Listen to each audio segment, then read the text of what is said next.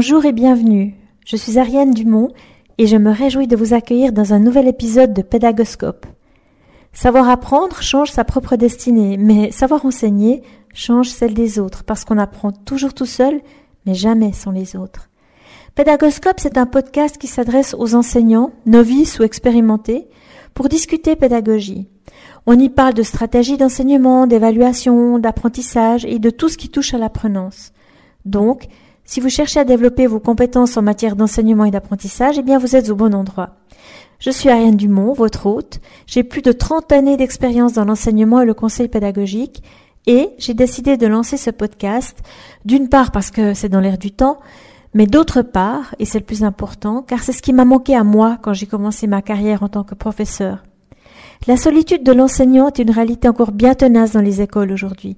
Et Pédagoscope se propose d'accompagner, pendant une vingtaine de minutes, une à deux fois par mois, ceux et celles qui souhaitent se sentir un peu moins seuls dans leur enseignement.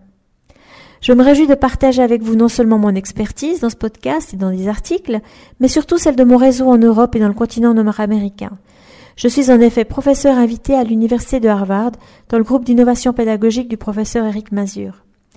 Pédagoscope, c'est trois formules. Un, des épisodes thématiques, des interviews et des mini-épisodes de 5 à 10 minutes pour répondre à vos questions, vos interrogations et donner suite à vos commentaires. Des personnes invitées sur le podcast de Pédagoscope sont des acteurs de l'enseignement supérieur, des experts, des enseignants, des étudiants et des invités surprises qui ont quelque chose à partager en lien avec l'apprentissage et l'enseignement. Vous retrouvez cet épisode et plein d'autres ressources sur pédagoscope.ch. Bienvenue dans cet épisode.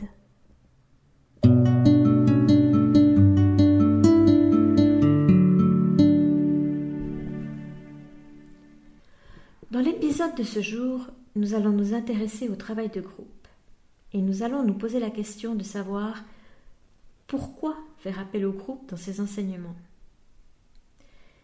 Mais peut-être que pour commencer, il est utile de se poser la question de l'apprentissage. C'est quoi apprendre?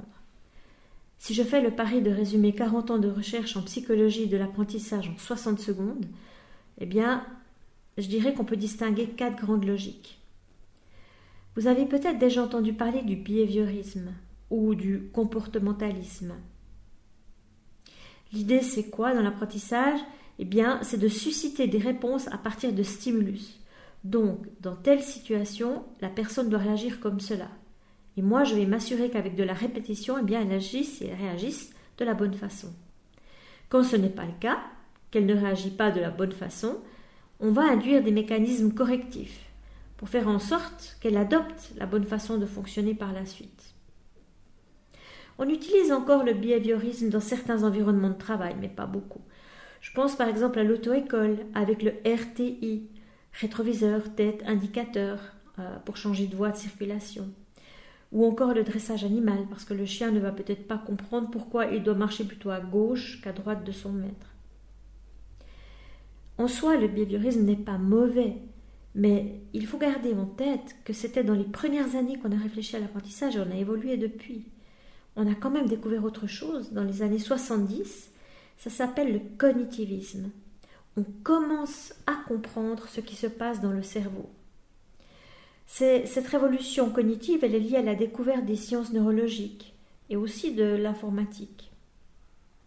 En fait, le behaviorisme regardait le cerveau comme une boîte noire, avec un input et un output, mais sans trop comprendre ce qui se passe dans la boîte noire. Avec les sciences neuronales, on a commencé à regarder ce qui se passait dans le cerveau. Puis on a commencé à se dire, mais au fond, c'est quoi l'apprentissage? C'est pas juste des réflexes, c'est la gestion de l'information. C'est donc ce qui est stimulé par la compréhension, la gestion de l'information.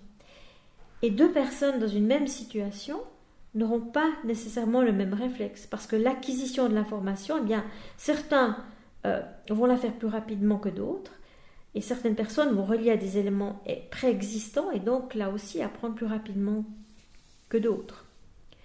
Ce qui veut dire que dans le behaviorisme, j'essaye de corriger les erreurs au fur et à mesure par du renforcement positif ou négatif, alors que dans une logique de cognitivisme, je vais organiser les informations de manière à ce que cela soit plus facile à comprendre, à suivre.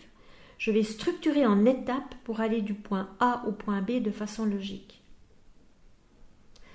Par la suite, on est entré dans une troisième logique, celle du constructivisme. C'est-à-dire qu'on n'apprend pas par simple absorption. En fait, deux personnes assises côte à côte dans un même cours ne vont pas nécessairement apprendre la même chose. Pourquoi? Bien parce qu'elles ont un bagage différent et elles ont probablement une lentille différente aussi pour lire les événements.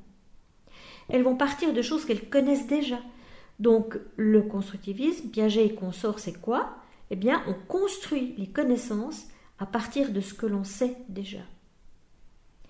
Donc quand des collègues me disent qu'ils n'arrivent pas à enseigner de manière efficace à cause de classes hétérogènes, vous savez, les classes hétérogènes, ça commence déjà à l'âge de 3 ans, parce que l'enfant dont les parents parlent deux langues à la maison versus l'enfant dont les parents ne parlent qu'une seule langue, euh, ne sont pas dans la même posture face à l'apprentissage. Et plus on avance, plus cela devient difficile parce que plus les écarts augmentent, et donc plus l'hétérogénéité est importante. Nous autres enseignants, nous devons accepter que les étudiants ne vont pas tous apprendre de la même manière, pas de la même vitesse et pas la même chose. La question qu'on doit se poser, c'est comment, moi, enseignant, est-ce que je vais vérifier que mes étudiants aient appris? Donc, dans le constructivisme, je vais généralement mettre mes étudiants dans des situations où je vais aller tester leur compréhension, ce qui va me donner un retour sur leur apprentissage. Si on reprend le cognitivisme, la logique c'est de dire je viens de leur parler pendant une heure, ils auront tout compris, ils pourront faire l'examen. Une situation de cathédrale. Bah, dans le constructivisme, ce serait plutôt dire voilà, je viens de leur parler pendant une heure, maintenant je les mets en situation pour leur permettre d'affiner leur compréhension, puis comme ça je vais voir ce qu'ils ont compris ou pas. Mais dans le fond, c'est quand on discute avec des collègues de cours que l'on se rend compte si on a compris ou pas. C'est quand on confronte son point de vue à celui de ses collègues qu'on vérifie si on a vraiment compris. Et là, on entre dans la quatrième logique celle du socio-constructivisme. Depuis environ 30 ans, on a compris que le constructivisme n'est pas suffisant. En confrontant ma compréhension avec celle des autres, eh c'est là que j'affine et que je comprends. D'où l'idée et l'intérêt de faire appel aux travaux de groupe dans ces, enseignements, pour vraiment donner des occasions d'apprendre bien réelles à nos étudiants. Vous savez, le travail de groupe au moment du behaviorisme, n'en faisait pas vraiment beaucoup.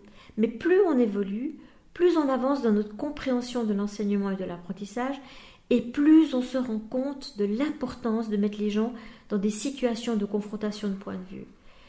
Importance de placer les gens dans des situations sociales où il y a construction de la connaissance ensemble par la confrontation.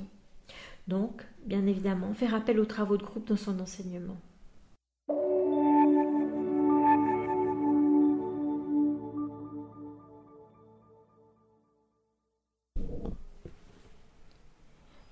D'un point de vue historique, c'est probablement Kurt Lewin qui a été le premier à mettre en évidence expérimentalement l'intérêt de solliciter le groupe dans les processus d'apprentissage. L'objectif des autorités de l'époque était de réserver la viande de première qualité aux soldats américains. Il fallait donc convaincre les ménagères de cuisiner plutôt des abats. Toutes les tentatives échouent jusqu'à ce que les autorités fassent appel au psychologue Kurt Lewin lequel a démontré que les personnes qui avaient été impliquées dans des groupes de discussion sur les changements alimentaires avaient été beaucoup plus nombreuses à changer d'habitude, 32%, la semaine suivante, que celles qui avaient assisté à des conférences, seuls 3% ont changé leurs habitudes alimentaires la semaine suivante. Donc, euh, les personnes impliquées dans des groupes de discussion avaient intégré davantage les informations que celles qui avaient juste assisté à une conférence. Par la suite, de nombreux travaux ont montré la valeur du groupe hein, dans les processus d'apprentissage. Toutefois, l'implication du groupe, qu'il s'agisse d'ajouter une dimension interactive à un enseignement ou de constituer des groupes de travail, ce n'est pas une panacée pour améliorer l'apprentissage. Elle doit répondre à une intention pédagogique claire, comme d'ailleurs tout autre choix de stratégie d'enseignement. Hein. Il faut vraiment viser la cohérence d'un enseignement, c'est-à-dire l'équilibre entre les objectifs à atteindre les stratégies d'évaluation qu'on va employer, les stratégies d'enseignement.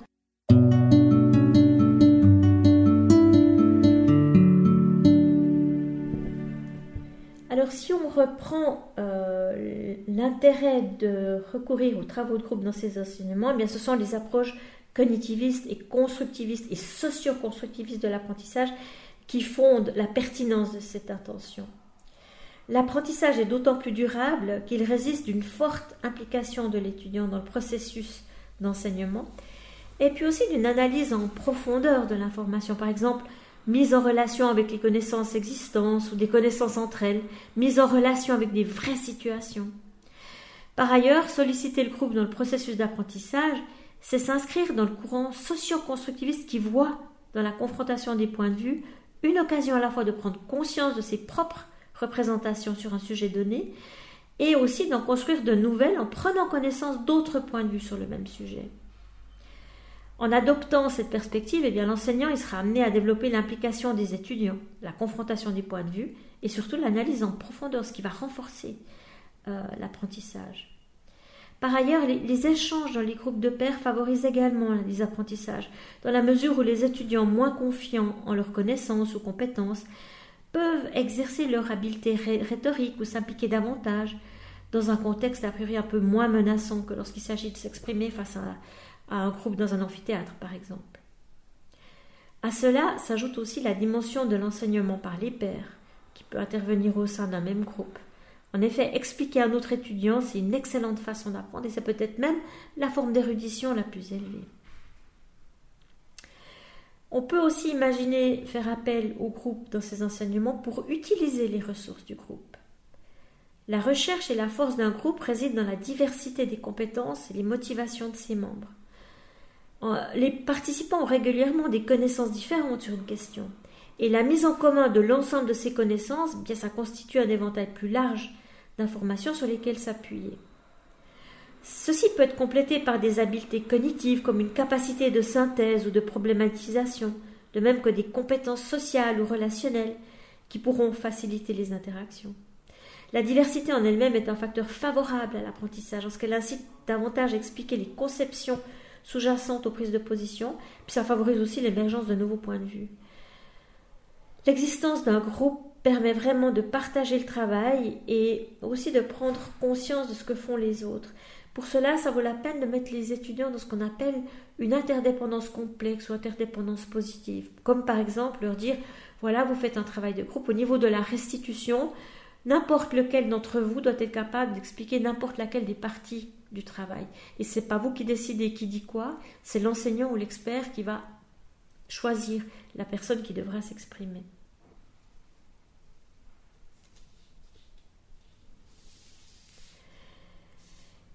Certaines compétences visées par l'enseignement supérieur ne peuvent être acquises qu'au sein d'un groupe, comme par exemple l'apprentissage du travail collaboratif en équipe tellement important pour euh, répondre aux, challenges, aux défis de la vie de demain.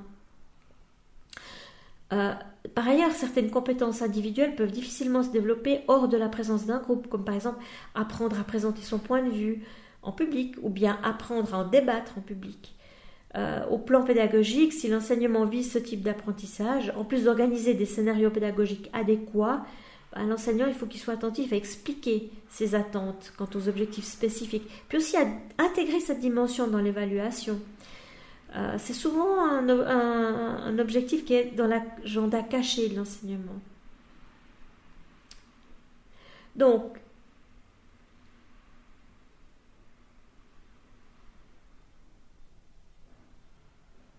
Alors, quelles sont les conditions d'efficacité des groupes? Il ne suffit pas, évidemment, de mettre des gens ensemble pour créer un groupe ou une équipe.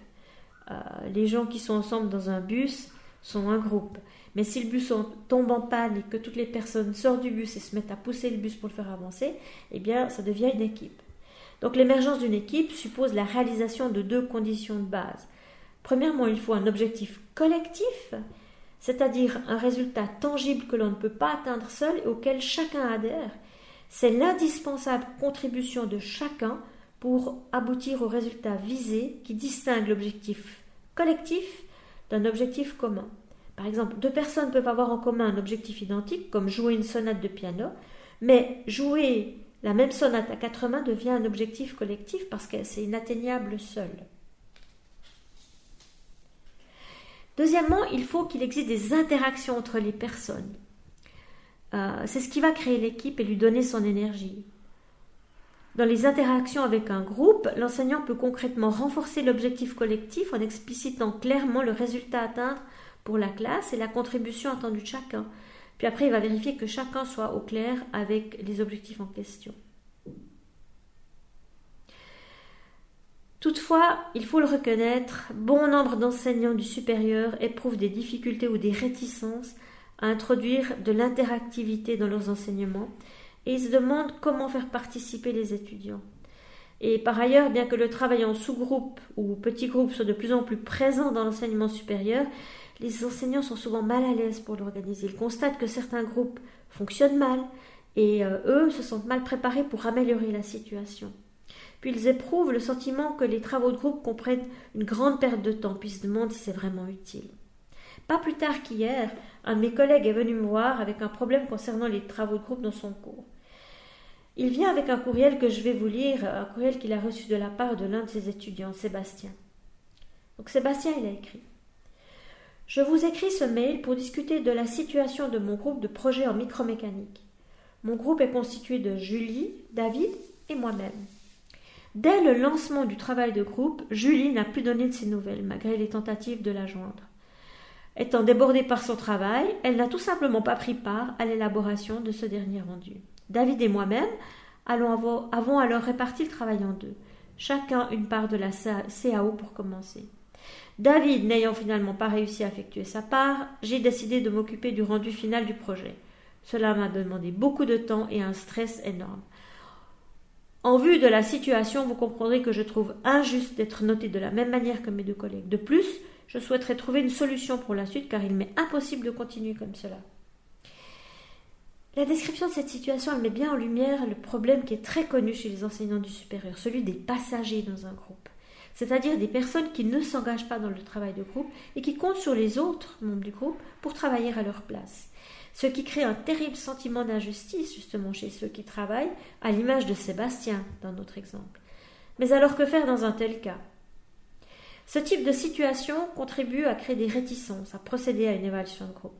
Les arguments tournent généralement autour des questions d'équité entre étudiants de niveaux différents, par exemple, ou entre étudiants et leur niveau d'implication différent et aussi de l'influence exagérée des phénomènes de dynamique de groupe sur les appréciations, de la difficulté de trouver des critères adaptés pour euh, évaluer un résultat collectif.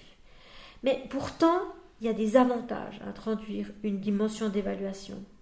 Un enseignant peut d'une part mettre l'accent sur la dimension collective du résultat et la nécessaire contribution de tous. D'autre part, l'implication des étudiants dans l'évaluation les amène non seulement à une meilleure compréhension de l'évaluation en tant que telle, mais également aussi à une meilleure appropriation des contenus concernés et des facteurs d'efficacité du travail en groupe. Mais l'évaluation des travaux de groupe soulève quelques questions très spécifiques par rapport aux évaluations individuelles. Les principes de base restent les mêmes pour toute forme d'évaluation des apprentissages, le plus important étant l'explicitation préalable des modalités et des règles du jeu. Pour ce qui touche aux critères d'évaluation, eh bien, ça vaut la peine de porter une attention particulière à la distinction entre les apprentissages liés au contenu, les produits du travail de groupe, et ceux liés à l'expérience du travail en groupe, soit les processus.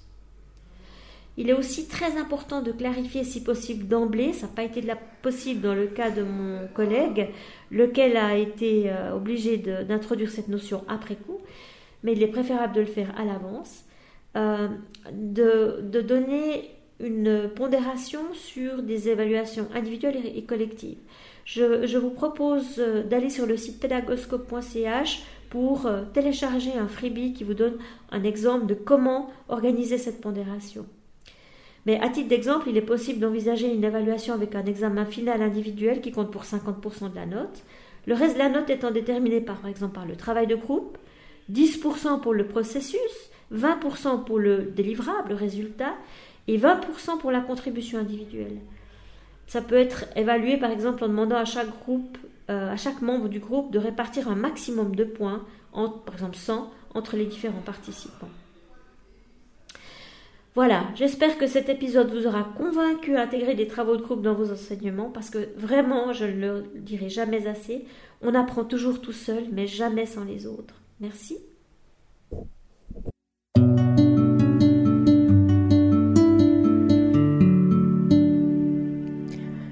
Voilà, c'est terminé pour aujourd'hui. Un grand merci d'avoir écouté cet épisode. J'espère que le format vous a plu. Si oui, dites-le moi avec 5 étoiles ou même un petit cœur sur iTunes. Et si vous n'êtes pas fan d'Apple, bah, ce n'est pas très grave. Il y a d'autres manières de m'aider et de soutenir Pédagoscope, comme par exemple partager ce podcast avec deux ou trois de vos collègues ou amis. Cela m'aidera énormément à poursuivre cette initiative et qui sait, cela les aidera peut-être eux aussi.